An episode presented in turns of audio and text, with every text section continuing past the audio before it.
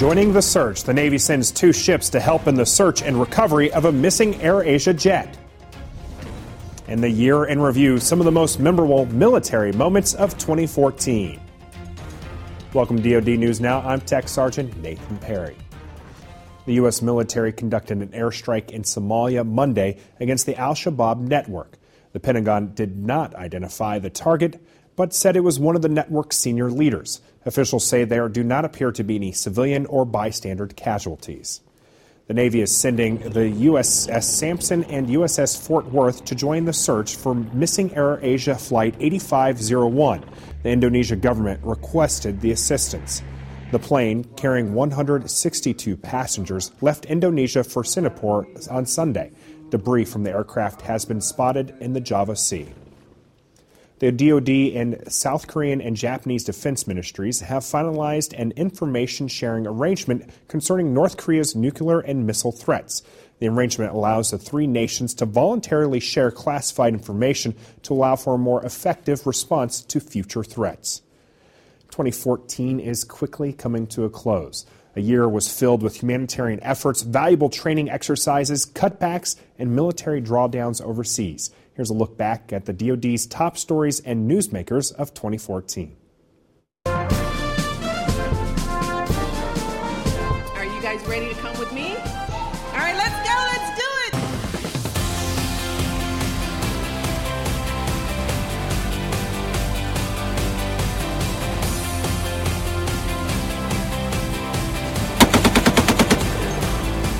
We believe that our efforts to prevent sexual assault are beginning to have an impact.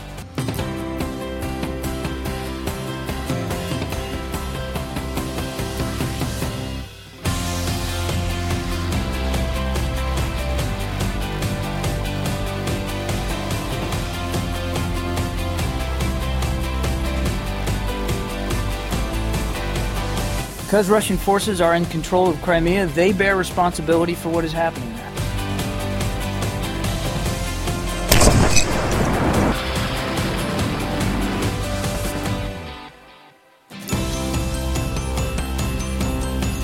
Our men and women in uniform and their families deserve the finest health care in the world.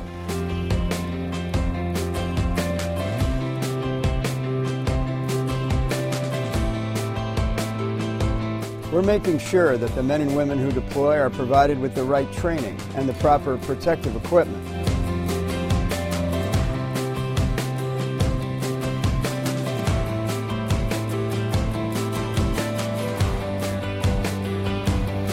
ISF is also advancing against ISIL in Amaria with the assistance of coalition airstrikes.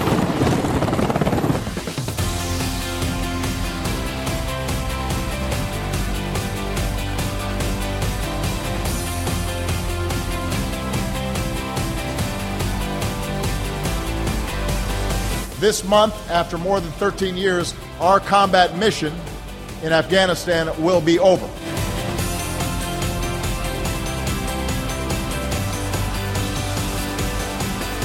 Go America!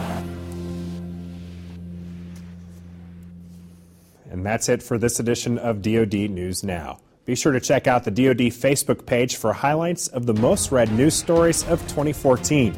And don't forget to follow us on Twitter. I'm Tech Sergeant Nathan Perry. Keep it right here for the latest in DoD news.